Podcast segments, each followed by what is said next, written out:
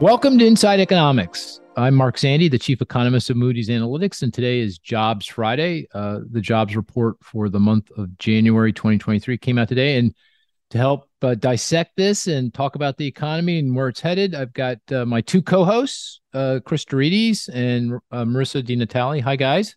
Hey, Mark. Hi, Mark. And we got Dante, Dante DeAntonio, who is a regular on Jobs Friday. Good to see you, Dante.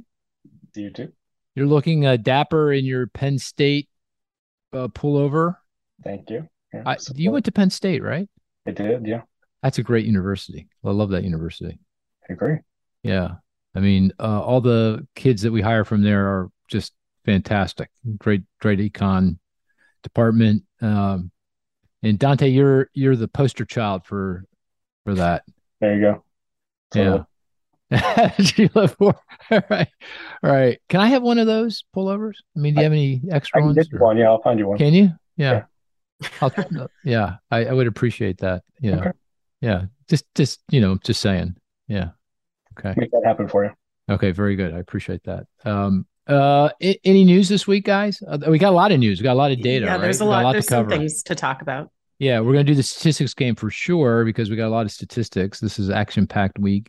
And we're also going to uh, answer listener questions. Uh, this is a new feature that we implemented since the beginning of the year, particularly when we don't have external guests. So uh, Marissa is going to uh, guide us through that uh, later in the podcast. But obviously, uh, here we are, the morning of Friday, February 3rd. the wow, what a jobs number.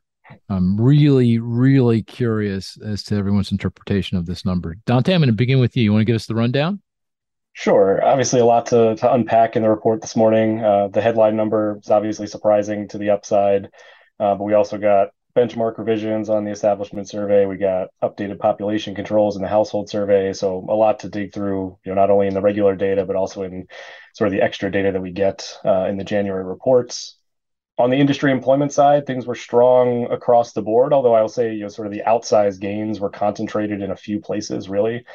Retail jumped uh, in January, professional business services sort of turned back around, and leisure and hospitality, you know, sort of got back to where it had been in prior months after cooling a little bit last month. Um, we also got a, a, jump in government payrolls as a result of uh, strike ending and some uh, state government employees back to work. Um, outside of those, though, you know, it was sort of a, I would say, payroll gains as usual across most other industries. You know, most of those big gains were concentrated in in those four places, and so not a huge amount of of news outside of that. On the household survey side, the unemployment rate obviously ticked lower again, which was probably surprising to a lot of folks, although you know, if you sort of unpack the details after removing the effect of the the changing population controls, the household survey was was certainly weaker than the establishment side um, in January. Um, but other than that, yeah, it was obviously surprising to the upside. You know, we were expecting payroll growth to continue to moderate, and then that certainly did not happen this month. Although I would consider this, you know, at this point more of an aberration than some start of a new higher higher level trend of growth. So, uh, payroll employment growth in the month of January. That's kind of the headline number that where I goes to first. That's the first thing the Bureau of Labor Statistics says in its press release was 517,000 jobs created in the month of January. And uh, it, it felt like up till this report, underlying job growth, when I say underlying, I mean abstracting from the vagaries of the data, was half that, maybe 250K. Uh, that's what we got in December. That was kind of sort of on a three month moving average basis. Mm-hmm. That's kind of the job growth we were getting. 500K, 250K, what's reality? Is it 500K? Is it 250K or is it something else? It's certainly not 500. I think the reality is higher than 250. And you, do? With, okay. Well, with this number and the revisions to, to data from you know the end of last year, that you know the three month moving average now is more, more like 350,000 instead of 250,000. I think I think that's probably still a little bit high for what underlying growth is, but I think maybe it's you know closer to 300 than it is 200. Hmm. There, there's so many things I want to talk about, but uh, with with right. you and unpack because you you just laid out a cornucopia of issues. Uh, most of them very geeky. I'm sure most people who heard what you said go, "What the heck's he talking about?" Benchmark revisions and January controls and all that kind of stuff but uh, you know I, we'll get down and dirty with all that at some point here Uh, but before I do that, let me turn to Marissa. Marissa, uh, fill in the gaps here. Uh, you know, what else would you say about this report? It was shocking. Stared at it for a while. Um, I yeah. have to say, I was eating my wheat, uh, not my Wheaties. I was eating. I don't think anyone eats Wheaties anymore, but it was kind of Wheatie like cereal mm-hmm. With my Wawa coffee, and uh, I did. I did Spit have to stop. I had to stop, and, I, and, then, then I, I, hit refresh. You know, maybe because yeah. I'm on the wrong page or something. You know, refresh. uh, but no. Yeah, okay, I mean, it looks like a jobs report from early 2021, right? When we yeah, we were getting gains of half a million jobs a month. Um, yeah, I mean, I think Dante summed it up. It's it's broad based on the payroll side. There's you have to go really into the industry detail to find any industries that actually lost jobs on net over the month. The household survey is really difficult because we can't really compare January to other months, other than December, the BLS provided a table that lets us look at some of the very top line household survey numbers uh, in comparison. The unemployment rate at 3.4%, that's the lowest unemployment rate we've ever seen since 1969. Mm. Um, it's yeah, it's it's it's very strong, but on the other hand, we got a lot of other strong jobs data this month, which was mostly for the month of December, but you know, JOLTS was good. I mean, we'll, I'm sure we'll talk about this too. You know, JOLTS was really good. Job opening labor turnover survey. Yep. Um, the UI claims fell yet again. I mean, so there's no reason to think it wouldn't be a strong jobs report, but to this magnitude, I don't think anyone was expecting it. Well, we certainly weren't. We were doing a poll last night via email. I was on the high side, I thought, wasn't I? I was at yeah. You picked the over on you know 250 or whatever we were previously. Yeah, Chris was at, on the right? low side, 190, the bear. and where were you, Dante? I can't remember. 220. 220. And where were you, Marissa? 220. 220. okay. Okay. So 250, I mean, it was double even the high for what I expected. Um, okay. I mean, uh, there were, it felt like everything was boomy in the report, right? Yeah. It was not only the payroll gain, it was the revisions uh, upward in previous months. It was uh, it was um, hours worked. Did you see mm-hmm. that? I mean, yeah. I remember hour because that had been trending lower and was yes. quite low, and now just boom, right back up. Temp jobs, going back to professional services, that's where temp jobs are. Temp jobs were declining, and that typically is a leading indicator of future broad-based weakness in job growth. That that rebounded in the month. You know, that that uh, increased. Uh, we saw unemployment decline. Uh, you're right. I guess one point you made, Dante, about the household employment increase. That was large. That was 700,000 jobs in household employment. That's a survey of households. The other survey uh, that the BLS conducts and releases data for. You're saying that was overstated because of of uh, this this uh, control to popul- new population estimates that, that they do every January. Right, and they don't go back and revise the previous year, so you get this you know sort of break Jump. between December and January. Yeah, yeah. But there was also a really big gain in December, November to December, which you can compare. That was like seven hundred thousand as well in the in the household survey. If you control for the, if you abstract from the population control issue you just mentioned, what would have the number been? Do you know? Eighty-four thousand. Okay, so much more pedestrian. Yeah. yeah. Okay. All right, but on top of you're saying, uh, Marissa, this 700k in December. Yeah. Okay, right. so even even and that's comparable. That's comparable, right? Okay. Um, okay, uh, Chris. Chris, what do you make of the report? It's confusing. confusing. right. It is shocking. Um, it does point to strength, right? And you know, but do we buy the the number at face value? I don't think so, right?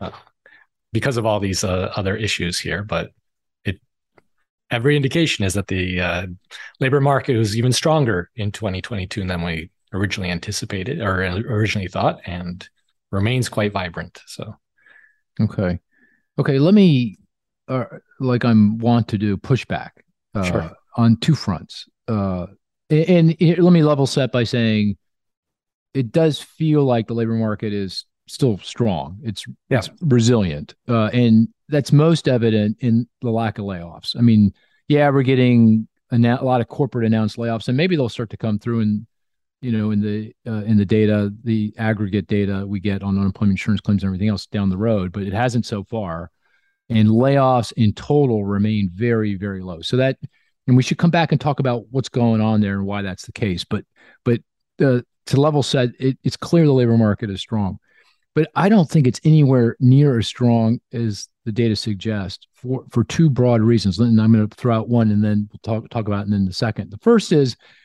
it feels like there's all kinds of seasonal adjustment issues all over this report.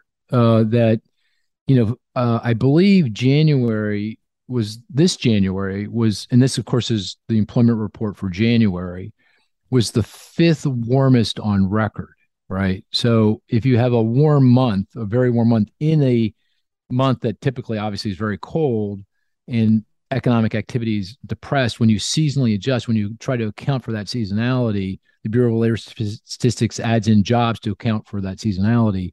You get an outsized gain like the one we got, particularly in the sectors you mentioned, Dante. It feels like you mentioned retail, uh, leisure hospitality, maybe even temp jobs. I'm not sure. So, does that and also just to add to that, the, another, another layer of complication. There probably is some seasonal adjustment problems related to the impact the pandemic had. You know, back three years ago when we shut down, everyone got thrown out of work. We reopened, everyone came back to work, and get these big swings in the data. And to uh, as a result, when you use the tech season, the uh, statistical techniques to tease out the seasonal uh, factors, the, the seasonality of data, it gets very complicated to do. I'm sure the BLS has got techniques to try to work around that, but nonetheless, I'm sure it's complicating things enormously. So it just feels like seasonal measurement issues are all over the report. Uh, is, am I off base here, Dante? Yeah, can I push back on your pushback a little bit? Yeah, so yeah, yeah, I, yeah, sure. I yeah. saw a few people mention seasonality this morning, so I didn't have a chance to get into the industry detail, but just at a top level, it doesn't really look like there's a whole lot sort of funky going on with seasonal adjustments. I mean, January is an unusual month in that, you know, on an unadjusted basis, employment declines by a huge amount every yeah. January, like clockwork. You know, it's usually between two and a half million and three million jobs lost on an unadjusted basis. Um, and then seasonal adjustment obviously corrects that. Um, the decline on an unadjusted basis in January this year was the smallest that we had since 1995, which sort of fits with your story about you know it was a warm January, so we got yeah. a few job losses. Right. That all makes sense, but the the seasonal adjustment factor was not unusually large, and if anything, it was actually smaller than it's been in the last few Januaries. Um, so if you look at like the difference between the, the, adjusted data and the unadjusted data, the impact that seasonal adjustment had this year was actually the smallest that it had been since I think 2015. Um, so it's not that there was an outsized impact. I mean, you could argue that maybe the factor was still too big, even though it is a bit smaller than it's been recently. I mean, so maybe there's something there, but it certainly doesn't stand out as a glaring issue like we had seen in some months, you know, sort of in the earlier days of the pandemic. And I think January in particular was not ever hugely impacted by the initial pandemic swing, obviously, because the biggest changes happened sort of after January in 2020. And then by the time we got to 2021, things had normalized sort of you know so like the, the unadjusted declines for january don't look all that unusual even as you look back through the pandemic years. Yeah i mean it's but you know like, here's another example difficulty around seasonal adjustment. So we know that uh, people bought early for this past christmas. They seem to be out there shopping in october you know maybe a little bit into november and they had stopped shopping in december right? So that means less hiring in december which means therefore less layoffs in the retail sector less layoffs in in January, and that would, on a seasonally adjusted basis, cause the January retail numbers to come in strong. Because we know retail employment's been pretty consistently weak, losing jobs, right? And then all of a sudden you get this big increase in January. It just doesn't doesn't fit. It feels. I, I know what you're saying, but it feels seasonal to me. No. And I'm I, not saying it's not possible, but yeah, go ahead. Marissa. Yeah. Okay you got to be careful with retail this month. The another yeah. thing that they did this month that we haven't mentioned yet is that they reclassified all the industries in the oh. in on the establishment survey right. and it was an it was a much bigger than normal reclassification it affects 10% of employment they move stuff around and they specifically call out retail as one of the industries that's most affected by this reclassification. So I would take that big retail gain with a grain of salt, mm. not only because of what you're saying about seasonality, which I think could be true, but also because of this re- reclassification is mucking things up as well. Got it. Got it. Chris, Chris, uh, you were going to say something there, or were you just going to? I was going to point out the NAICS. Oh, I see. The NAICS issue, the shift in industries. Yeah. yeah. Um, okay. Here's the other uh, pushback. Uh, we know that uh, uh, this data that we're observing now will be revised, right? And, and the, the weird thing is in Jan in with the January report every year, there's a so-called benchmark revision where the employment data, the payroll employment data, the data based on uh, surveys of businesses, uh, it's a survey of a sample of businesses, a large sample, but it's not the universe. And every January, with the January data, the Bureau of Labor Statistics goes back and so called benchmarks the survey based data to actual employment counts based on unemployment insurance records. So every company, small, large, has to file with the UI office how many people are working for them. And that's a complete count. And every January, with every January report, they benchmark. But that that benchmark is March of 2022. So it's already feels like way in the distance. And we do know that uh, based on other more recent data from unemployment insurance records, that uh, the next benchmark revision, the one we get next Jan- for the next January report, probably in all likelihood would show a pretty significant downward revision in all of the employment growth that we've experienced, at least going back to March of 2022. And that probably will affect the, this number as well. So you know, and it, those revisions look like they could be quite significant, right? I mean, you know, we we we the Q two data on based on unemployment records show a very weak job market. I mean, the bureau the um, business employment dynamics survey, which came out last week, which is you know using Q2 data from last year, that showed an actual decline in employment in the second quarter. So I don't think it's going to decline, but nonetheless, it's making a point that all this data is going to be revised down. Does that is that right? Did I explain that right? Do I have that right, uh, Dante? And does that color your perspective on your your your your statement that underlying job growth is 300k? It's certainly right for Q2 of 2022. We don't have you know that hard count of data beyond Q2 at this point, so I would you know that could obviously reverse course in the second half of the year potentially in the in the QCEW once we get it. So, uh, you know yeah, I think Q2 certainly was weaker than what we saw initially, but I don't know that I would sort of lock that in to say that the rest of 2022 was also weaker than what we saw. I don't think that's a guarantee at this point. Okay. What do you think, yeah, the, Chris? Or sorry, Mercy, you were going to There's some, I mean, there is evidence that that certainly the job market weakened in the summer, but then strengthened again. We were looking at UI claims trended up. They were above 260,000 in July and then they started coming down again. So that's that is consistent with a weaker Q2, but we don't really know beyond as as Dante said Q2. Yeah. Yeah, okay. There are just so many cross currents here. It's hard yeah, to hard to just out. And I got uh I have to say ADP. I don't know what's going on there, but uh oh, that, that was weak. my thinking. That colored that was my weak. thinking. Yeah.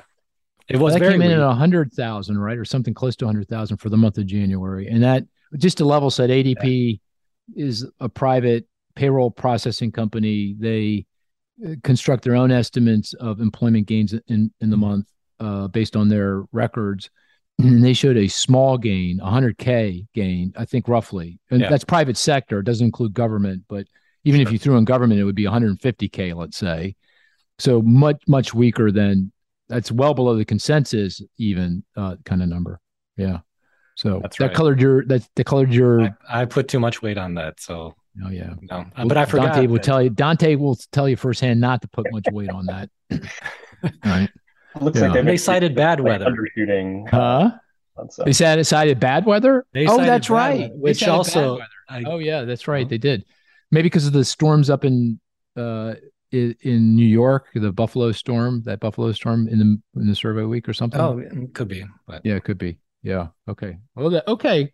Um, uh, there were a couple things in the report that were more, uh, I guess, positive and negative. Is kind of all warped now because you know at any time when you in the past if you said 500k jobs unemployment three four you go woohoo that's Sign good, good news uh, but in the current context it, it's a little disconcerting because it means that you know the labor market's tight and that uh, that would put more pressure on the Federal Reserve to continue to raise interest rates. And if they continue to raise interest rates, at some time, at some point, the economy is going to break and you go into recession.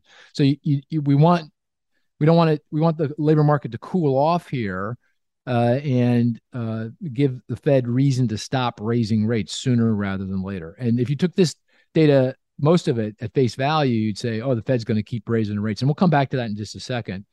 But the a couple things in the report were more consistent with the Fed being should be a little bit uh, uh, more likely to take its foot off the brakes here, or at least not keep pressing on the brakes as strong. And one was average hourly earnings, right? I mean, yeah. uh, if you take a if if, if I asked uh, a Federal Reserve board member, you know, to rank order all the statistics in the report in terms of what's important in terms of their thinking about monetary policy and interest rates, I don't know if they put average hourly earnings at the top of the list because it's got its own measurement issues beyond seasonal adjustment. But it would be pretty close to the top of the list at this point because that's the key link between what's going on in the job market and inflation, right? Because you know higher wages, higher wage growth affects cost of doing business for service-based companies, and they pass that along in the form of higher prices for their services, healthcare, hospitality, education, that kind of thing. So the one positive meaningfully positive thing in the report was average hourly earnings. Uh, that came in um, modestly, right? I mean, I think year over year was 4.4 percent. Mm-hmm. Month to month, annualized, it was three, three and a half percent, which is pretty close to you know where you'd want it uh, to be consistent with two percent inflation. Do I have anyone uh, have a different perspective on that, or want to add some color to that? Any any perspectives on? It? Chris, do you have anything else to add to that? No, I agree with you. I think, yeah, and we'll get to the Fed. I think, but uh, yeah, they're all uh, concerned about the wage implications, but they but Powell cited the unemployment rate, right? The the actual state of the labor market jobs as a primary factor that he's watching. So, you know, right. I think it's good that the, this is supportive and uh, could lead to a, a decision to to moderate, but I don't think that's the case. I think they're they're still gung ho because of the the strength labor market. Even if you uh, revise down the 500k, I think that's still going to point to the case to uh, to raise. Well, let me ask you, Chris. I asked yeah. Dante what he thought underlying job growth was. Again, abstracting from the vagaries and measurement issues in the data. What do you think it is? What is underlying job growth? Yeah. So before I saw the report, right, yeah. I thought it was 200k, right? 200k. Okay. yeah, something. Like... Yeah. Well, so now, what do you think? I still think I still think that's the case. I want to 200k that I'm okay. right, and this will yeah. be revised. But this will be revised, right? Yeah, but uh, okay. again, I'm discounting data because it doesn't meet my narrative. So yeah, well, it's some sometimes you got to do that because you know, and this is an economist now speaking to you with 30 years of experience. Every once a year, maybe once every two years, you get a wacko report that this is out of bounds, and it is out of bounds. It has, you know, it, it's not reality it's just the vagaries of the data and you have to discount it. So there are times when you have to discount, you know, yep. what you're saying because they're they're they're they're measurement problems. So I'm discounting this. You're discounting the yield curve. I think we're even, right? Okay, very good. Yeah, no one understood. Few people understood what that meant, but I did. It's that an inside joke. That was like a dagger into oh. the belly. we can come back to that. So, so Marissa, same question. What is underlying job growth in your mind? I think it's around 250. 250. Yeah. Um Yeah. okay. Yeah. Okay, very good. I don't know what else yeah. to say. But, okay. Well, that's fair. Yeah. Uh, yeah. That's my view. I think it's I think it's 250k. Uh with a bias lower because I do think we are going to get downward revisions to this data uh when it all comes in. It, it would be very weird for Q2 of last year to be weak and then it, for things to bounce right back up. You know, yeah, it'll ba- it might bounce, but it's not going to bounce that much. So I think we'll get some pretty meaningful downward revisions to the data. So do you discount the JOLTS data?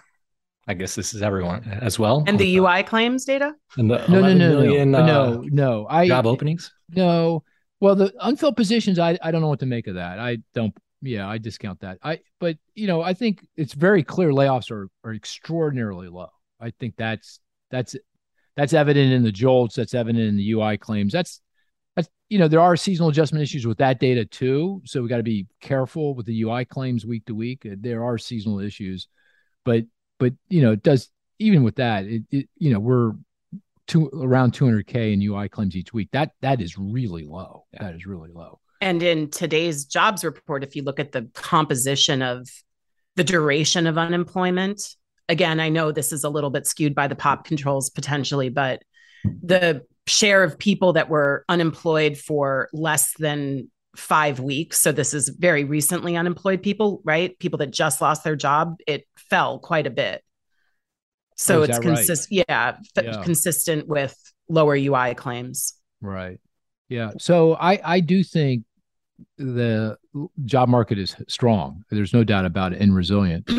uh, of course, like most things, I at the, I'm looking at through a glass half full kind of perspective, and that is the lack of layoffs is a reason to be optimistic that the economy will not go into recession. Mm-hmm. I, I, again, we talked about this in the past. I, I have a hard time thinking that the economy goes into recession if we don't have layoffs. A lot of layoffs. I mean, 300k in UI claims per week, not 200k in UI claims per week. So we're we're a long way from that. So that to me is, you know, coming through loud and clear. I think we are seeing moderation in job growth, not because of layoffs, but because of just less hiring. I think businesses are hiring less. And here's how I would square the JOLTS data. Curious to hear uh, what you think about this. Uh, quits are still elevated. People are still quitting their jobs. Uh, when a person quits their job, that generally creates an unfilled position. Most companies will not eliminate that position, at least not quickly uh, that sits there as an unfilled position. But if I'm reducing my hires, I'm just slow walking hiring, and I'm just not hiring as aggressively because I'm nervous about sales and I don't want to lay off workers because I know I'm going to need them down the road. But you know, that's different than not hiring and filling open job positions. I'm just taking my time to fill open job positions. You could get what you observed in the JOLTS data, right? Elevated quits, elevated unfilled positions, weaker hires and overall job growth that's that's still strong. Again, it's still strong, but moderate. Does that does that resonate with folks? Yes. Yeah, it's just that the the job openings are soft. They're not hard openings. They're not hard. Yeah, or, or they're temporary, or you know, the it takes a month or two or three to to work them through. Uh, or it's a, a free option, right? Why not? Yeah, there's no cost to it, right? If someone comes around, right? right. And why wouldn't you do that? Why wouldn't you keep the open position? Right? Yeah. I mean, especially given this uncertainty, right? If we if we right. don't go into recession, then you're going to need to ramp up quickly. So. Also, you know, I'm speaking as part of a large multinational organization with a big HR department, which fantastic HR department. Let me just levels just make that clear. I, I love the HR department, but you know, uh, you don't you don't if you think what we're going through is relatively temporary and it's not going to be that severe, and I think that's generally the case, you don't want to shut down your HR function, right? Because if you shut down your HR function, it is incredibly painful to get it back up and running again. You got to hire HR people, you got to train HR people, you got to get them going again, you got to get them resume collecting resumes again. Just stopping the process of HR uh, hiring uh, is uh, that's a big deal. That's a big deal in in in most big companies. Uh, so I, I just I don't think big companies are doing that. They're saying, hey, t- hey guys, t- take your time. Don't hire. You know, this quarter. Let's see what the next quarter looks like. You know, that kind of thing. Uh, but you know, we're not going to take those unfilled positions down. We still want to see the resumes, right? Maybe we do want to do some soft interviews and take our time here, but we don't want to shut this thing down. That's what that's what it feels like to me. You know, at this point. So except, oh, go ahead. Sorry.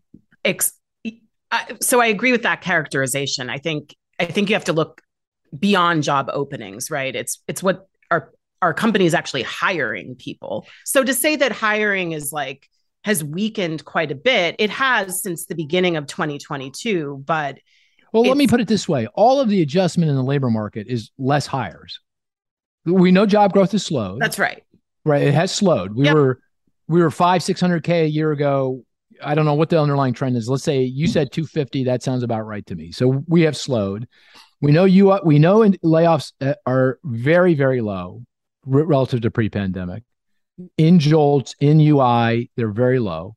The, all of the adjustment that's occurred so far is hires. That's where the adjustment has occurred. Mm-hmm. You know, all the all of it's been higher. So, and again, to me, that feels like the most graceful way for the labor market to adjust. I mean, a way that would help us, uh, you know, avoid an outright economic downturn. Yeah. Any other? The one other note on JOLTS that I thought was interesting. I thought it was maybe just you know sort of a, a weird data point at the time, but and I think like you, I, I discount the level of job openings at this point. You know, sort of if you know, it's not a good comparison to pre-pandemic, but that big increase that happened in December was almost entirely concentrated in retail and leisure hospitality. Mm-hmm. Openings across every other industry were basically flat or even slightly down, and the big jump was in those two industries, and that aligns with what we saw in terms of a jump in actual job gains in retail and leisure hospitality. Again, it doesn't guarantee that it's right, but it does you know sort of give an extra data point to say that maybe demand did pick up a little bit in retail and leisure hospitality you know at the end of the year sort of more than we would have expected uh, so are you saying i, I kind of missed that so are you saying uh, a, a bulk of the unfilled positions are in leisure and hospitality the increase in December, right? We saw that oh, the increase in December. opening oh, in December. Okay. It was entirely captured in retail and leisure hospitality. Yeah. Okay. Okay. So. Um. Okay. So so all right. So you're sitting at the Fed. Uh, you know, obviously, uh, looking at all this data, trying to figure it out, and trying to digest it and make a decision around what it means for the conduct of monetary policy. What do you do with this? Do you well, how how do you handle this? What do you think about this, Chris? What do you think? What do we do, or what does Jay Powell do? What does Jay Powell do? Well, or we know. Okay, Christopher Waller or well, L- Lael Brainard, or you know, what do they do with it? Yeah, so I'm asking because you know, there's what you might think they should do in theory, but versus what they've already declared that they will do, and I think they they raise right.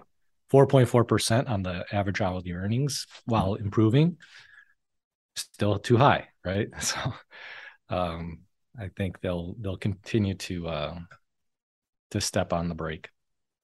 Yeah. So uh, I think the markets, the financial markets, are now anticipating. I think even even uh, interestingly enough, I think the markets, the equity market, the bond market, futures market for Fed funds is kind of in the camp we're sort of in. That yeah, maybe it shows the labor market's more resilient than we thought, but I discount it big, big time, right? Because stock market's down, bond yields are up, but not a lot compared not to crazy. where they were. Yeah, so the, the markets seem to be saying, "Hey, this is not that big a deal." Uh, uh, uh, at least in terms of what it means for monetary policy. So it feels like the markets are still saying a quarter point, another quarter point rate hike in in March, mm-hmm. and then I don't know, are they starting to discount one now in May as well?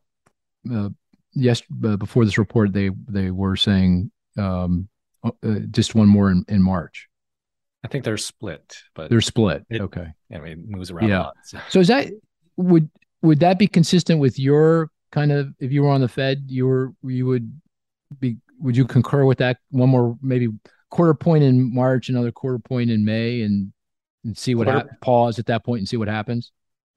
Yeah, so I, I, think the market is right here in terms of yeah, March is almost guaranteed, I would say, um, and then uh, the next May would be dependent on what the data shows between now and then. So that 50-50 split probably makes sense too.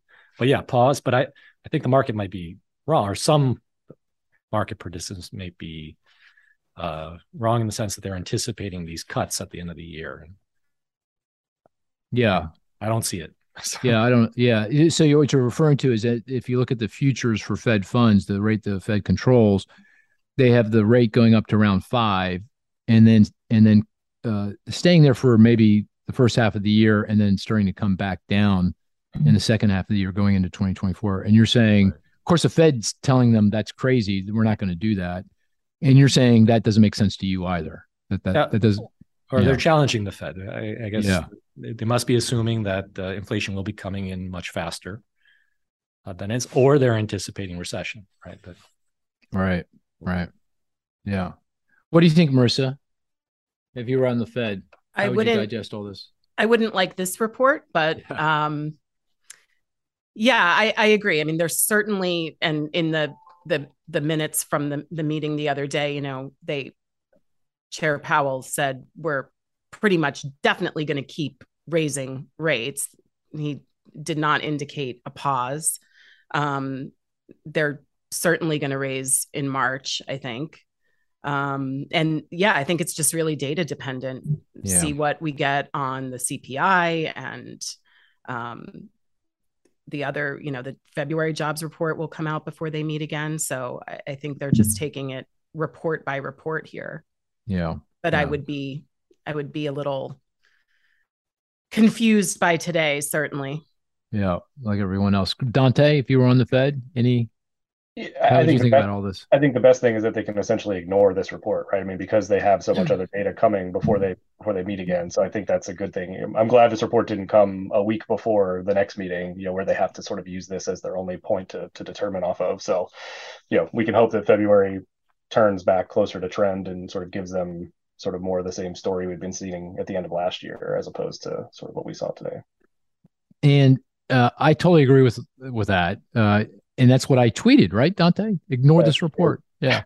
Although I don't, think, I don't think that's what you were, uh, or I think you were saying ignore it because you didn't believe it, not because it doesn't matter to the Fed. I think is what. You Oh said. yeah, yeah, yeah. I didn't. Yeah, I, I well, I, I dis I discount it because I do think there's all kinds of measurement issues going on here, and I it's one of again, it's one of those reports that happens every once a year or twice a year where it's just you know it happens and it gets washed out in subsequent data. And I totally agree with you thank goodness it happened two days after the Fed met met because now they've got, as Marisa pointed out, a bunch. They got at least one more jobs number and two consumer price inflation reports between now and then that they can digest to set help set policy at the at the May meeting. But uh, but I would I do agree with you, Chris, that at least a, a May increase, uh, a March increase, I should say. The next meeting's in March. Another, the one in May, I I I, I say that's 50 50. I'm, yeah. I, I may agree with the markets there. I, I can see well, that's data dependent.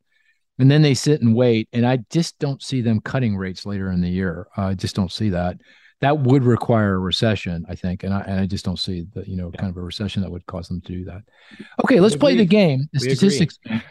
What's that? We agree. We agree. Wow. On no recession? No. Oh, oh wait, whoa, whoa, whoa. Yeah. that's taking a little too far. Okay. We'll come back to that. We'll come yeah. back to that. Let's play the game, the statistics game. Uh, and the game is we all put forward a statistic. Uh, the rest of the group tries to figure it out with uh, questions and and clues and deductive reasoning. The best question is one that's not so easy. We get it immediately, not so hard uh, that uh, we never get it. And of course, uh, if it's apropos to the topic at hand or recent data, that would be a bonus. So with that, uh, I think, uh, as I said last uh, podcast, it's tradition to start with Marisa. So Marisa, you're up. What's your statistic? Okay, my statistic is plus 440% in January. Plus 440%. Is it in the jobs data, jobs report? No. Okay. Uh, is it in a report that came out this week? Yes. It's an economic statistic. Yes. They, okay. Uh, is it in? Uh, it's not completely fair, but is it in the JOLTS report, the job opening labor turnover survey report? It is not. No. Okay, four hundred and forty percent, guys. Uh, is it a price, a me- uh, some kind of price measure?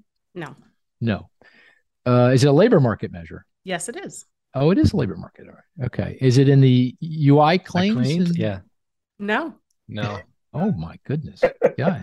She she's dug deep into the bowels of some labor market report. In the ECI. Oh, ECI. Employment no, Cost not. Index. No. no, it's not. This came out this week. Ooh.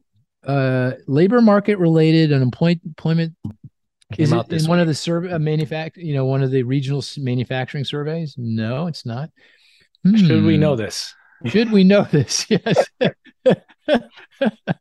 is it is it really something that we should know? You know it. It's labor market related. Yeah. It came out this week. Yeah. It is covered by us in real time on Economic View. oh my gosh. Oh. All right, Dante. It is not a statistic we typically pay much attention to or talk about, though. I see. Dante, do you have any or UI? No, she said no. She said no. Not Shall ECI. I just tell you? Is it something from the conference board? No. No. The conference board survey of confidence came out this week. Um, goodness, are we going to be embarrassed when you tell oh, us? I don't challenge. think so. You're talking about job Challenger, the Challenger report. report. Yeah. Oh, oh, oh, that yeah, that's a good one. Yeah. So this is the percent increase over the year in the number of announced layoffs in January. So the number of announced layoffs was about 103,000 in January. And um, that compares, if you just look a month prior, that compares to 44,000 in December. So, according to Challenger, there was a huge uptick in the number of announced layoffs in January. And and that's the largest January reading since 2009 when we were coming out of the financial crisis. So over 100k and what was the average kind of average monthly increase in 2022? I felt like it was yeah, it was like 30,000 a month ish. Yeah. And of course there's a lot of tech. Uh I guess healthcare I saw. Yeah, it was retail um, maybe. It was retail, finance, mm-hmm. healthcare were the biggest um mm-hmm. uh actually the largest contributor was tech. Yeah, they had mm-hmm. they announced and this is announced, right? So this isn't actual people being right. laid off 42,000 layoffs in tech in the first month of the year. And that was like 40% of all of the announced layoffs. Right. Well, that's a good one. Um, so, uh, how do you square that number with the very low layoff totals in the jolts and the very low unemployment insurance claims? How do you square all that? I think that the job market is so strong that people are being laid off, mm. but they're being rehired somewhere else very quickly. We talked about this a little bit on the last podcast, but if you look at the labor force flows in the household survey, so you can look at the people that people's status from month to month following the same people the number of people that are remaining remaining employed from month to month is trending higher and is elevated from you know where it was if you go back to eight, mm. 2018 2019 so not only are people keeping jobs at a higher pace if they are getting laid off they're finding work really quickly probably so quickly that they're not even filing unemployment insurance claims um, and I was going to say, if you look at the details of the payroll survey in January, you do see you do see declines in banking, declines in the information services. You know, if you go under the mm-hmm, like mm-hmm. super sector level, yeah. so that is consistent with these layoff announcements, right? That there are net job losses in some of these very detailed industries, but the rest of the job market is so strong. I just think people are becoming employed again very quickly. Could it also be question. the case? Oh, sorry. Go ahead, Chris. I was wondering on those layoff announcements. I've, I've, this has always nagged me. Uh, are they, do we know that those are primarily or exclusively U.S. based, or could it be if Microsoft says we're going to lay off ten thousand people and they're in India, right? Does that get captured in this uh, layoff data, or I think Not. it could because they do say that they um so they the way Challenger does it is they I, I guess they see an announcement in the news mm-hmm. or something or in a warn notice and they verify it with the company but the layoff could be either at a specific site or it could just be attributed to where the corporate headquarters are. And they don't make that distinction. So you see a lot of layoffs, for example, in this report, you see a lot of them in New York, the Bay Area, Seattle, right? But that doesn't necessarily mean that's where the people are being laid off. So I think it could be uh-huh. outside the US. I don't know. Dante, do you know? Yeah, I don't know for sure. I'm guessing they don't have any way to sort of guarantee that it doesn't happen. My guess is, you know, if there's any specificity in the announcements, then obviously they'll take account of that. But yeah, I don't think there's any way they can guarantee that it doesn't bleed over into. Yeah, things. I think generally just give a number right in those corporate announcements. Right. Yeah. So, Could it also be ca- the case, and this is a more pessimistic perspective or optimistic, depending on your point of view, but could it be that it's just a matter of time? That it, you know it takes time for these announced layoffs to actually be implemented and then because of severance issues maybe it doesn't show up in the ui claims right away you know it just takes time for it to filter through and this is year end, beginning of the next year. That's when corporations kind of t- tend to make these big changes, and then it takes a few months for it to kind of show up in the data. Is that is that a possibility? I think it's a possibility, yeah. uh, but we've we've now been hearing about massive, at least in the headlines, right? We've been hearing about massive layoffs, particularly in tech, for I don't know. It seems like maybe six months, 4 mm-hmm. to six months now, right? So you would think that certainly the, many many people have been laid off, so we would be seeing it in the data. I think by now. Mm. It could be gathering momentum. They could be getting bigger, and eventually they'll become so big that these people can't be absorbed very quickly. Um, but and we yeah, did see a little bit of an uptick in UI claims back in November when the sort of like the first wave of tech layoffs were announced. It, it was not big. You know, they never got above 230,000, 240,000, and it pretty quickly came back down. So I do think, you know, over the next couple weeks, we could see claims come again. They're below 200,000 now. So I think certainly yeah come back up a bit, but I you know, I still don't think I've seen enough happen that would you know cause them to spike above 240, 250. Right, right. Okay, all right, Dante, you're up. What's your statistic? Uh, I'm between oh. two. I'm going to go with minus five thousand. Minus five thousand. Is it in today's jobs report? It is. Okay. Is it in industry? It is not. Uh, is it in the payroll side of the survey or the households? Or I should say, I, I should ask, is it in the payroll side of the survey? No. It's in the household side. okay. okay. So some something in the household employment survey fell by five thousand jobs. Not jobs, no. No, not jobs. Ooh. Have okay. you have you adjusted this for the population control? yes, it has been adjusted for population controls. Oh, okay. It's, something in the labor force. Yes. Yes. Change in the labor force if you adjust for population oh, control. Right. So, you know, the, the oh. published change is very large, but they're saying all of that change is due to the shift in population controls. If you take that adjustment out, they they estimate the labor force actually shrank slightly uh, in uh, January. Uh, so it's down. The labor force in, it contracted by. Well, it's basically flat in the month of. Flat, uh, you know, December. we had obviously seen pretty strong labor force growth here in recent yeah. months.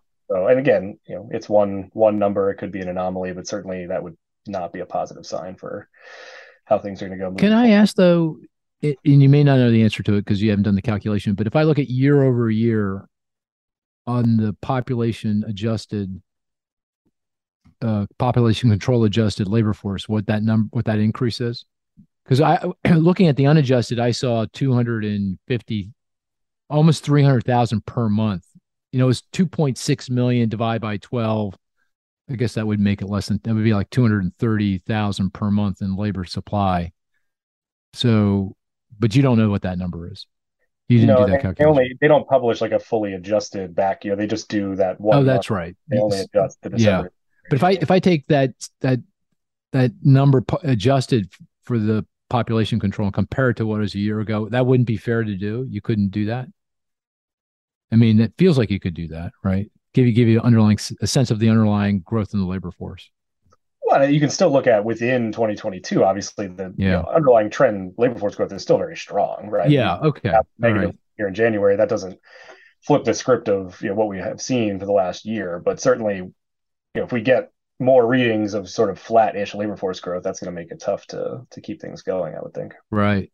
Yeah, because I have taken some solace in the strong labor force growth, labor supply. That's labor supply. So labor demand is strong. I and I I concur. I think underlying labor demand job growth is 250k per month. That's what it feels like to me.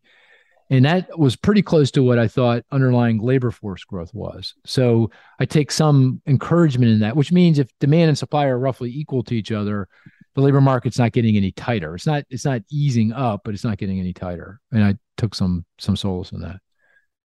Yeah, yeah I think that's I think that's still the right you know way of thinking about it until we you know unless we get more sort of downbeat readings on the labor force. Yeah. Okay. All right, Chris. What's your statistic? All right, this one's easy, but it's important. Oh, easy. Whoa, whoa. It's easy but important. Yes. Okay. Yes. Is it three point four percent? No, it's three. it is three percent. That's the unemployment rate for no. Uh, Three percent. Oh, it's the um, it's Employment in the ECI. In the ECI, is it? No, no, no, no.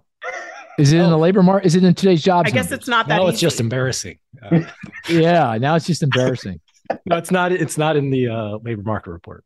Uh, it's not the employment report. Right. Three percent. Uh, oh, I think I know what it is. Oh, you're saying it's not in the labor market report. I was going to say three. Okay, so uh, is it a labor market statistic? It is uh, no, not really. It is no. But it was. It is. Well, was it released this week? it, it is kind of well. Maybe it is. Yeah, it is. It is a labor related statistic. It's well, not related. How can the answer to that question wage. be so hard? I mean, either it is wages or, or employment. It's not wages or uh, employment. Uh, three percent. Was it in the jolts? Nope. Uh, because you said it was labor market related. Um, uh, it's kind of labor. But he's not sure. It's like everything. Is it a statistic that was released this past week? Yeah. Yes, and uh, Dante knows it.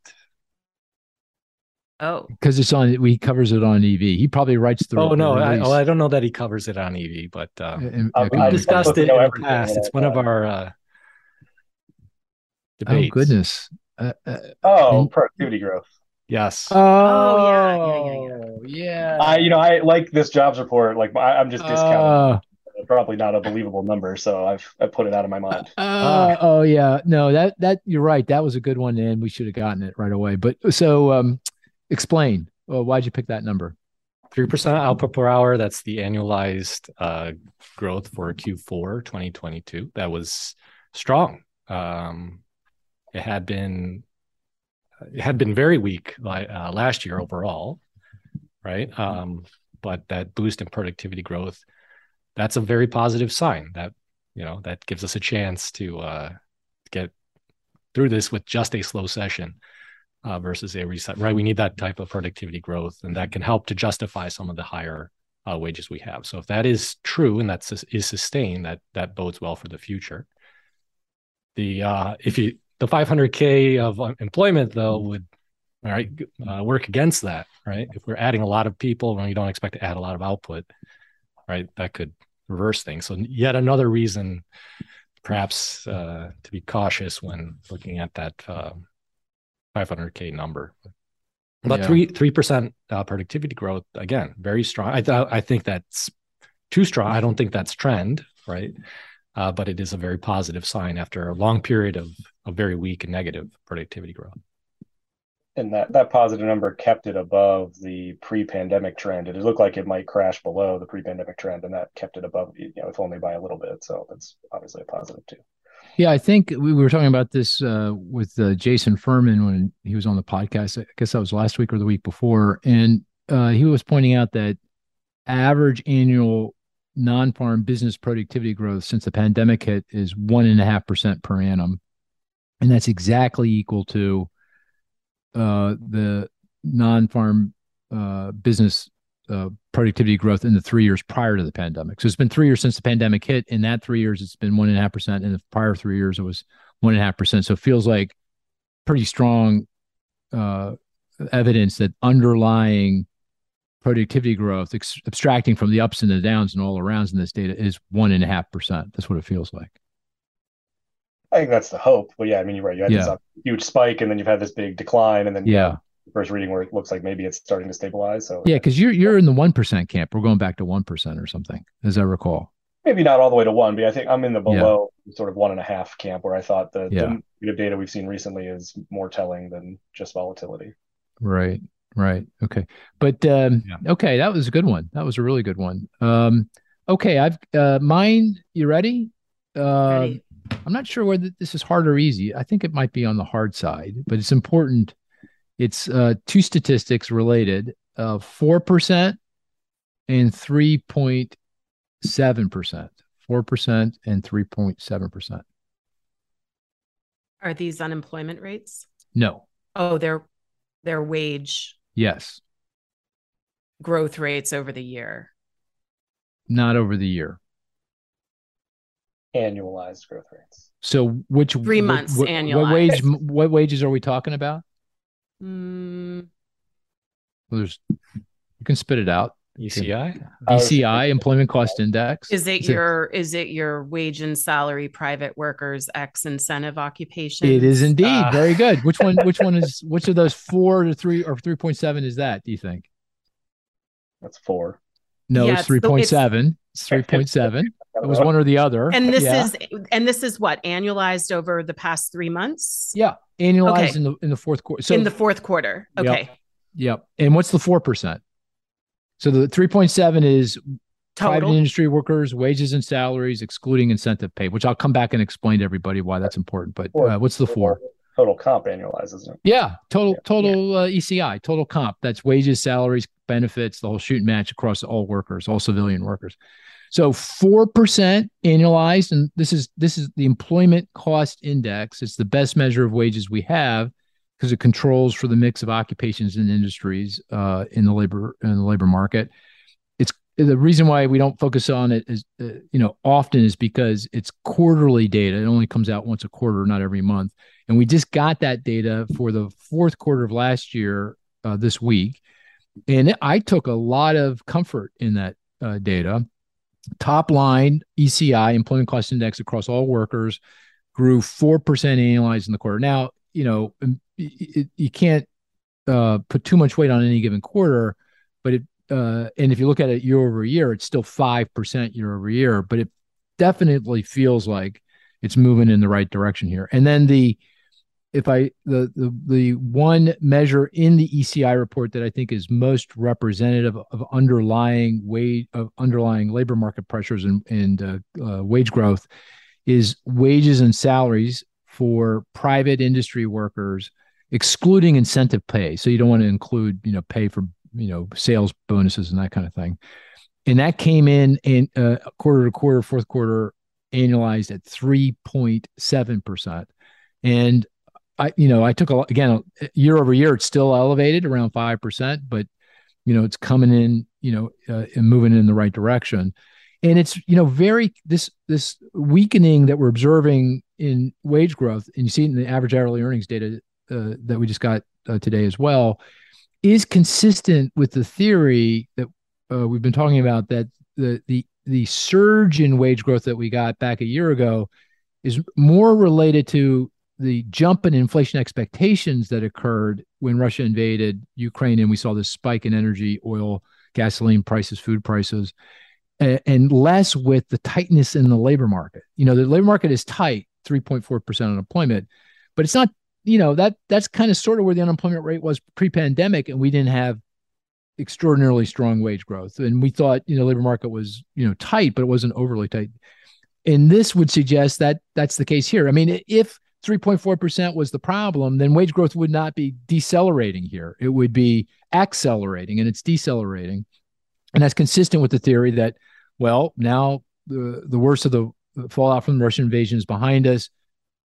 Uh, prices of oil prices have come in, gasoline prices have come in, inflation expectations have, have uh, come in, and wage growth is moderating uh, consistent with that. So I take a you know a lot of solace in that, and of course, uh, that's what the, this Fed is most focused on right now. Right? It's it's the cost of services, excluding housing, because and uh, uh, they're focused uh, on that because that's what they they feel like they can have some impact on with with interest rates affecting the labor market wage growth and these industries are obviously very, very labor intensive and and price increases in those industries are tied back to to to the cost of labor so, uh, you know, if I add that all up, I, I, it just feels like, uh, you know, consistent with the story, the narrative that the, you know, we can get inflation back in the bottle without having to experience a significant decline in employment or a big increase in unemployment. Now, that was a long soliloquy. Uh, I think based in data, uh, what do you think? Uh, that, does that resonate? I know I've said that a few times. Does it resonate? But I, I, I need I need confirmation from my from my guys, my team that I'm on the right track here. What do you think? Does that make sense? Yeah, I think if there's something you're going to hang your hat on here, you know, is is wage growth, right? I mean, obviously, you, you know, if you you want to discount the strength in job growth and assume that that's going to sort of get washed away in the numbers, but you know, if you see wage growth continuing to come in, I think that's even more important than job growth moderating sort of as quickly as we might have wanted it to. So yeah, I would agree with that. What do you think, Cris? I mean, that's kind of sort of not exactly how you're, you know, you, you would yeah. frame it, but yeah, what do you think?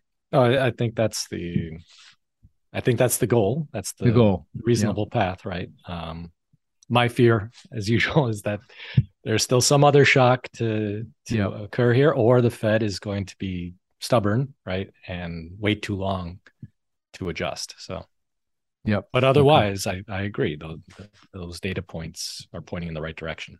Yep, Marisa. Yeah, I, I think you're right about inflation expectations, both coming from market signals, but also consumers who've been much more pessimistic overall about the prospects of the economy and inflation, but even those have been getting better for the past few months. So I agree. Okay. All right. Um, let's um, uh, turn to listener questions. And this is a new feature of the podcast. We've tried this out a couple, three times. Uh, we'll give it another shot. And we've been collecting questions. And please, listener, fire away. Uh, if you have questions you'd like to post to the group, please do. You know how to uh, get a hold of us through Twitter, LinkedIn, our websites, uh, uh, help economy at moody's.com. Please feel free. Uh, but I'm in, for this part of the podcast, I'm going to turn it to you, Marisa, because I know you're the keeper of these questions. And I should say, none of, correct me if I'm wrong, Marisa, we have not seen these questions, right? These are no, you haven't. De novo. Okay. So I, so f- I have obviously. You but, have. Okay. But yeah, you guys yeah. haven't. Yeah. Fire away. All right. There's a lot of good ones. Um, there's a uh, let me package a few of these because yeah. there's a lot of questions mm-hmm. about the yield curve and the 10 year oh, no. yield. Oh God. And how should we interpret the oh, 10 no. year? Whiz. this is plaguing me. This damn yield curve. Okay, go ahead.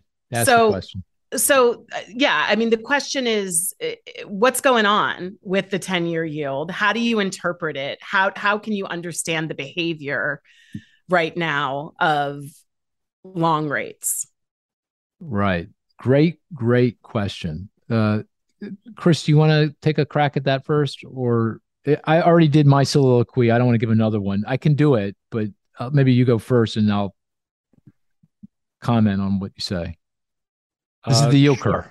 Yeah. Sure. So what is the curve, yield curve actually saying here, Cris? The yield curve is saying recession risk is elevated. Okay. Right. Right. That the difference okay. between the 10 year uh, treasury and the two year treasury, or the 10 year and the three month treasury, or your favorite, I guess, is the uh, 10 year versus the Fed funds rate. All deeply inverted at this point. They're, the short term rates are higher than long rates. Correct. Inverted. Sorry. And historically, yes. when that happens, recessions follow. That's right. Yeah. That's right. So, so you're saying just take a take this if literally. you take it at face value. Well, just is that look what at the we should do? correlations. Take it at face value. Should we take the yield curve at face value? I think that would be the the uh, a good starting point, right? if if something has happened, uh, if it, something has been a good predictor uh, in the past, right?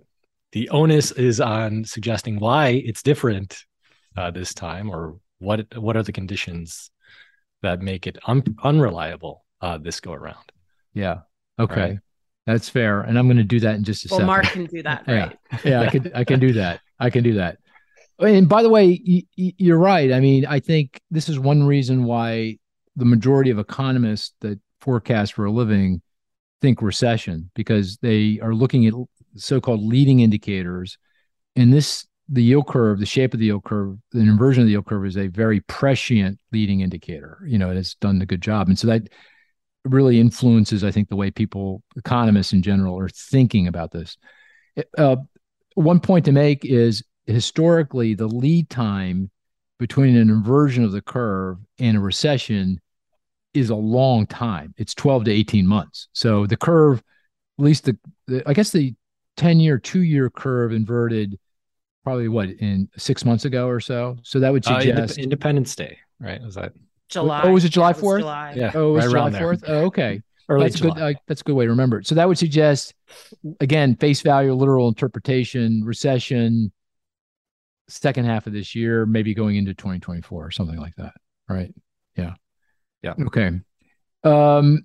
Dante or Marisa, do you want it before I jump in here? Is there anything you wanted to say about? I know what you're going to say, and yeah. I. Okay. You go it, for it. Okay. well, I take a couple things. First thing I'd say is the other financial market leading indicators don't seem to be signaling recession.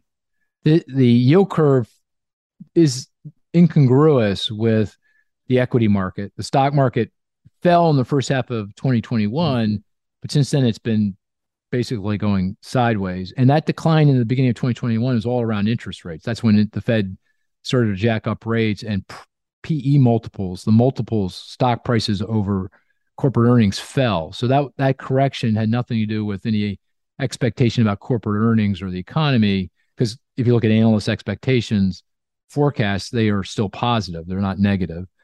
Yeah, but would, oh, sorry. Oh, oh, oh, just let me finish on that one, and then the second one, and then you, then you can push back because then we'll we'll move on. But the second is the corporate credit spreads. I mean, you know, if investors were nervous about recession, they would be saying, "Oh, we're going to see corporate defaults, or we're going to see businesses, corporations not being able to pay back on their debt in a timely way." And I demand a higher interest rate on that debt to compensate for that risk. And so you would see yields on corporate debt rise relative to risk-free rates like the 10-year yield. And that that definitely has not happened. That that that that difference in yield is unchanged. So okay, so what do I have wrong there, Chris, in in terms of the way I frame that. Well, equity mark, you know, there's the old quip. What is it? The stock market has predicted 11 of the last six recessions, right? So, yeah, yeah. So it goes up, not, goes down. Yeah, it's not right. a very reliable indicator versus the yield curve itself, which is has been has much better track record in terms of uh, recessions. You yeah. do make a good point about the um, the spreads, but uh, but I, one way to interpret that would be yeah. okay. Um, there could, may still be a high probability of recession, but the severity of that recession uh, seems to be almost universal. The consensus is that uh, a recession, if it does happen, is unlikely to be very severe or, or prolonged. So, from that standpoint, the chances of corporate defaults may be still pretty muted. Okay. Okay.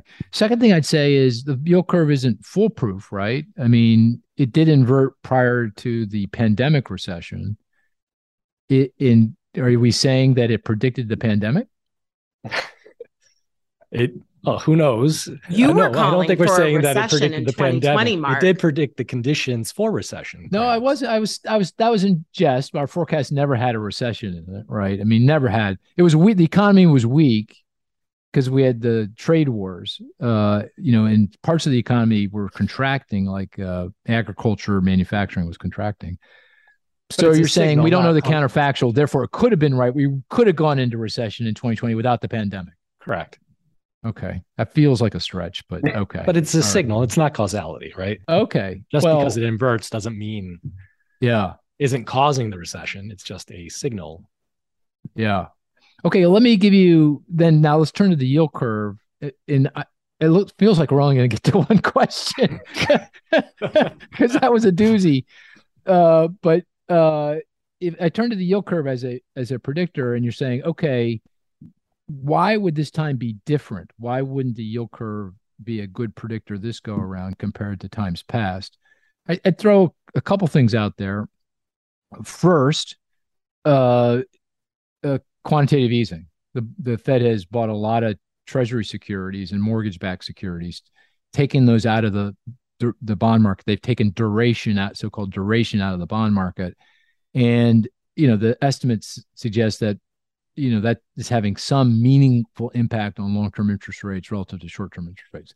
A lot of debate as to how much, but that could be you know 20 30 40 50 basis points that's 0.5 percentage points so the yield curve is was flatter coming into this than a tip, you know, this period than it typically would be because of the QE, the buying that the Fed did. Now it's QTing now, meaning it's allowing the securities to wind down. But what really matters for interest rates, long-term rates, is the stock of debt, treasury bond securities that the Fed holds on its balance sheet. And that's still very, very large. I think it's I'm making this up, but eight, eight and a half trillion, four, four and a half trillion above what it was pre pandemic. So that's one thing to consider that this time feels different. Second is forward guidance. The Federal Reserve is being extraordinarily clear about you know what it's going to do with uh, you know policy here. You know, it's it's trying to uh, tell markets exactly where it's going, and markets know that uh, given inflation is going to come in, you know, here uh, one way or the other, and that you know, in if you look out into the future, the the uh, funds rate is going to be settling around two and a half percent. You know, that's kind of the you know, uh, what people think, we think, uh, the Fed thinks is kind of the long run equilibrium yield. So the amount of guidance the Federal Reserve is getting giving to bond investors today is extraordinary. It's just more than it ever has in the past. I mean, over the years, it's gotten more transparent and provided more guidance. But you know what it's been doing in the current period is just you know very different than what, it's done in the past.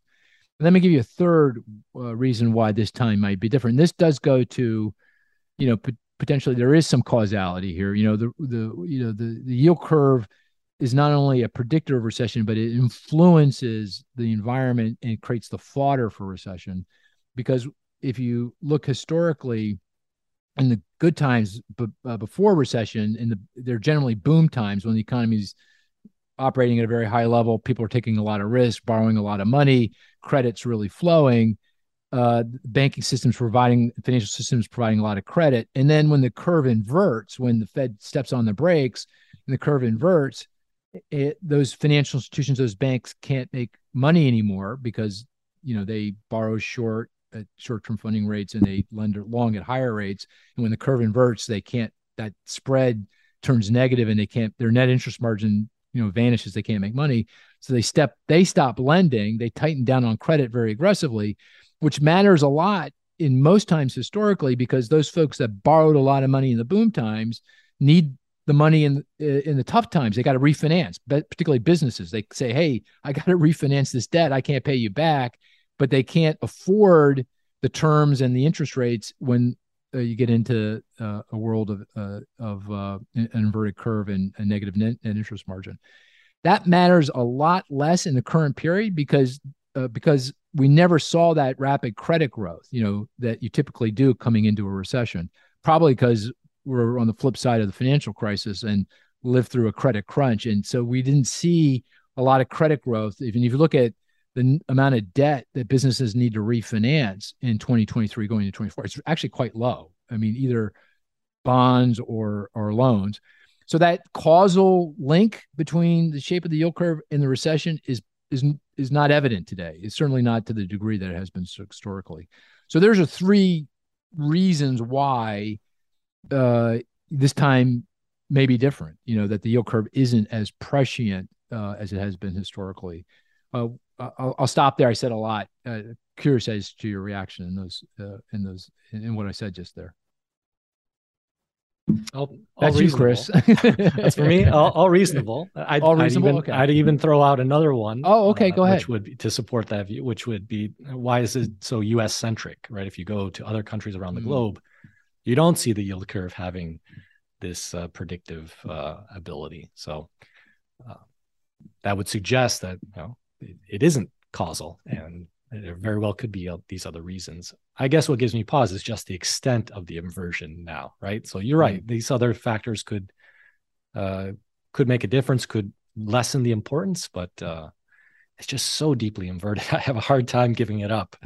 you know, can I just throw out one other thing? And and and this is a work in progress in my mind. This, as yeah. I said earlier, this is plaguing me. I'm plagued by this thing, this question. Uh, if you look at the the inversion of the curve since Independence Day of last year, uh, most of that decline has been related to, particularly if you look at 10 versus two year, most of that inversion is related to a decline in the 10 year yield.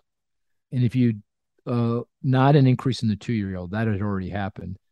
So, and if you look at the 10 year yield and, and decompose that decline into, you know, what is behind that, it, it's one of three things. It's lower inflation expectations, a shift in expectations around the real after inflation federal funds rate target. And the third is the term premium. I'm not going to go into any of this because we need a whole podcast. And maybe I should get Campbell Harvey on. He's the professor from, I think he's at Duke, who popularized this uh, measure as a leading indicator. So we can have this conversation in depth. But the most of the decline in the 10 year, and therefore most of the decline most of the inversion of the curve that we observe is a is a is a move in the term premium from positive to negative, and that that's not consistent. I don't think with recession. If it were recession, that would be around inflation expectations or around mostly around the real federal funds rate target, and I don't think that's the case. But just throwing it out there, fodder for you know future research is a work in progress. I you know I'm not sure uh, exactly but all why those that's things the are, case. are difficult to measure, right? Even have What's inflation that? expectations, right? So it's all yeah, I use yeah, you're fuzzy, right. There's right? measurement issues. Yeah, exactly. Decomposing is not easy. That's Right. what you're saying. Yeah, yeah, that's very true. Okay, that was a great question, uh, and I and I think we've we, maybe we'll hold the other ones for for the next round. Uh, because that was uh that was a, a really good one. Um, I do want to quickly end uh because this is getting as I as I am want to say long in the tooth this podcast. So very quickly, uh, just to because we've been ending this way for these podcasts now for the better part of uh, the last six months or so. What's the probability of recession in the next 12, 18 months, let's say going into 2024? NBER defined National Bureau of Economic Research, broad based persistent decline in activity. That's the definition of recession. Uh, uh, what's the probability and how has that changed uh, over the last week, two weeks, whatever? So, Dante, what's your probability of recession? So I think last time I was on, I was at 50%, and I'm, I'm gonna I'm gonna stay. If I, before this morning, I I was considering edging a bit lower than that, but I think I'm gonna stay at 50 given given the report today. Cautious man. Yeah, Yeah. that makes sense. Yep. Uh, uh, Marisa? Wait, so the strong jobs report makes you think that there's a greater probability of recession because you think the Fed will just keep hammering? Yeah, I think it just raises the And risk. that overdo the it. Fed might go Yeah. too far. Yeah. But, you know, maybe things will reverse next month, and you know there won't be an issue Yep. at all. Um, I'm still at 50%. 50. Yeah. And uh, With that a- hasn't changed that much. Well, you No, the- but I you came I down would- earlier, but now you're you have that hasn't changed for a while. Yeah, and I would say I was I'm becoming more um it's more of a soft 50 than a hard 50. You know, I'm I'm I'm thinking the risks are more to the downside than to the upside on the probability of recession now. What, But is I'm it, what does that at mean? Lower probability or Like I think yeah, like my bias would be that it's under 50. 50. Yeah. It's 45 to 50, something. like Yeah. that. Okay. Okay, good. So you're 50 with an arrow pointed down. hmm Got it. Cris, what's your uh, probability? You know, the uh, groundhog saw its shadow. So uh, it did? I didn't know that. Oh, oh, That's, a data Lee, point that came out this week. That's a good leading indicator, I think. So uh, kind of like the yield curve, I'd say. uh, apparently the groundhog's been right 69% of the time. So There you go. better than uh, most economists. Yeah. and what, what, what does that have to and do 60%. I'm gonna I'm gonna nudge my probability down to 60% Oh, from two thirds. hold on, wait. Yeah. Big big move. 66 down to 60? Yes. Ooh, interesting. And but the uh, but it's really around the timing right? what does that mean? that I, I still am very uh, pessimistic, but or somewhat pessimistic. But uh, In 2100? Is that what you're saying? no, no, it might be in, into 2024. Oh, right? okay. Yeah. Okay. okay. I, all right. Fair enough. That, that's not that's not unreasonable. Maybe we should start saying recession probability in 2023 and recession probability in 2024 because you know that's that may be an important distinction. So we'll start doing that in the future. But you're saying over the next 12 18 months you're down to 60%. Right. Got it. Okay. I'm still at 50 with a down arrow. I'm with I'm with Marisa and I do I will point out that um uh, we run this uh, same question at our macro meeting with all our economists, and uh, the, the group is moving in the same direction this group is. If you go back, I think it was in November. That was the at the height of the angst around recession. I think the group was uh, close to seventy percent probability of recession. It's now down bel down to below 50 it's at 47% so the group has gotten more more optimistic here but uh but uh great well that was very good uh well uh anything else um i know it was hard on everyone I'm, i apologize for that uh i was on a, a little bad mood because of the numbers i was i had written all these tweets under the assumption that this would be down the fairway kind of report and then i had to rewrite all my tweets so i was in a in a pretty bad mood, you know, coming into this. So I apologize if I was too hard on anybody, but uh, No, you're you're all good with that. Okay, good. All right. Well, that with that, we're going to call this a podcast. Uh, dear listener, we'll talk to you next week. Take care now.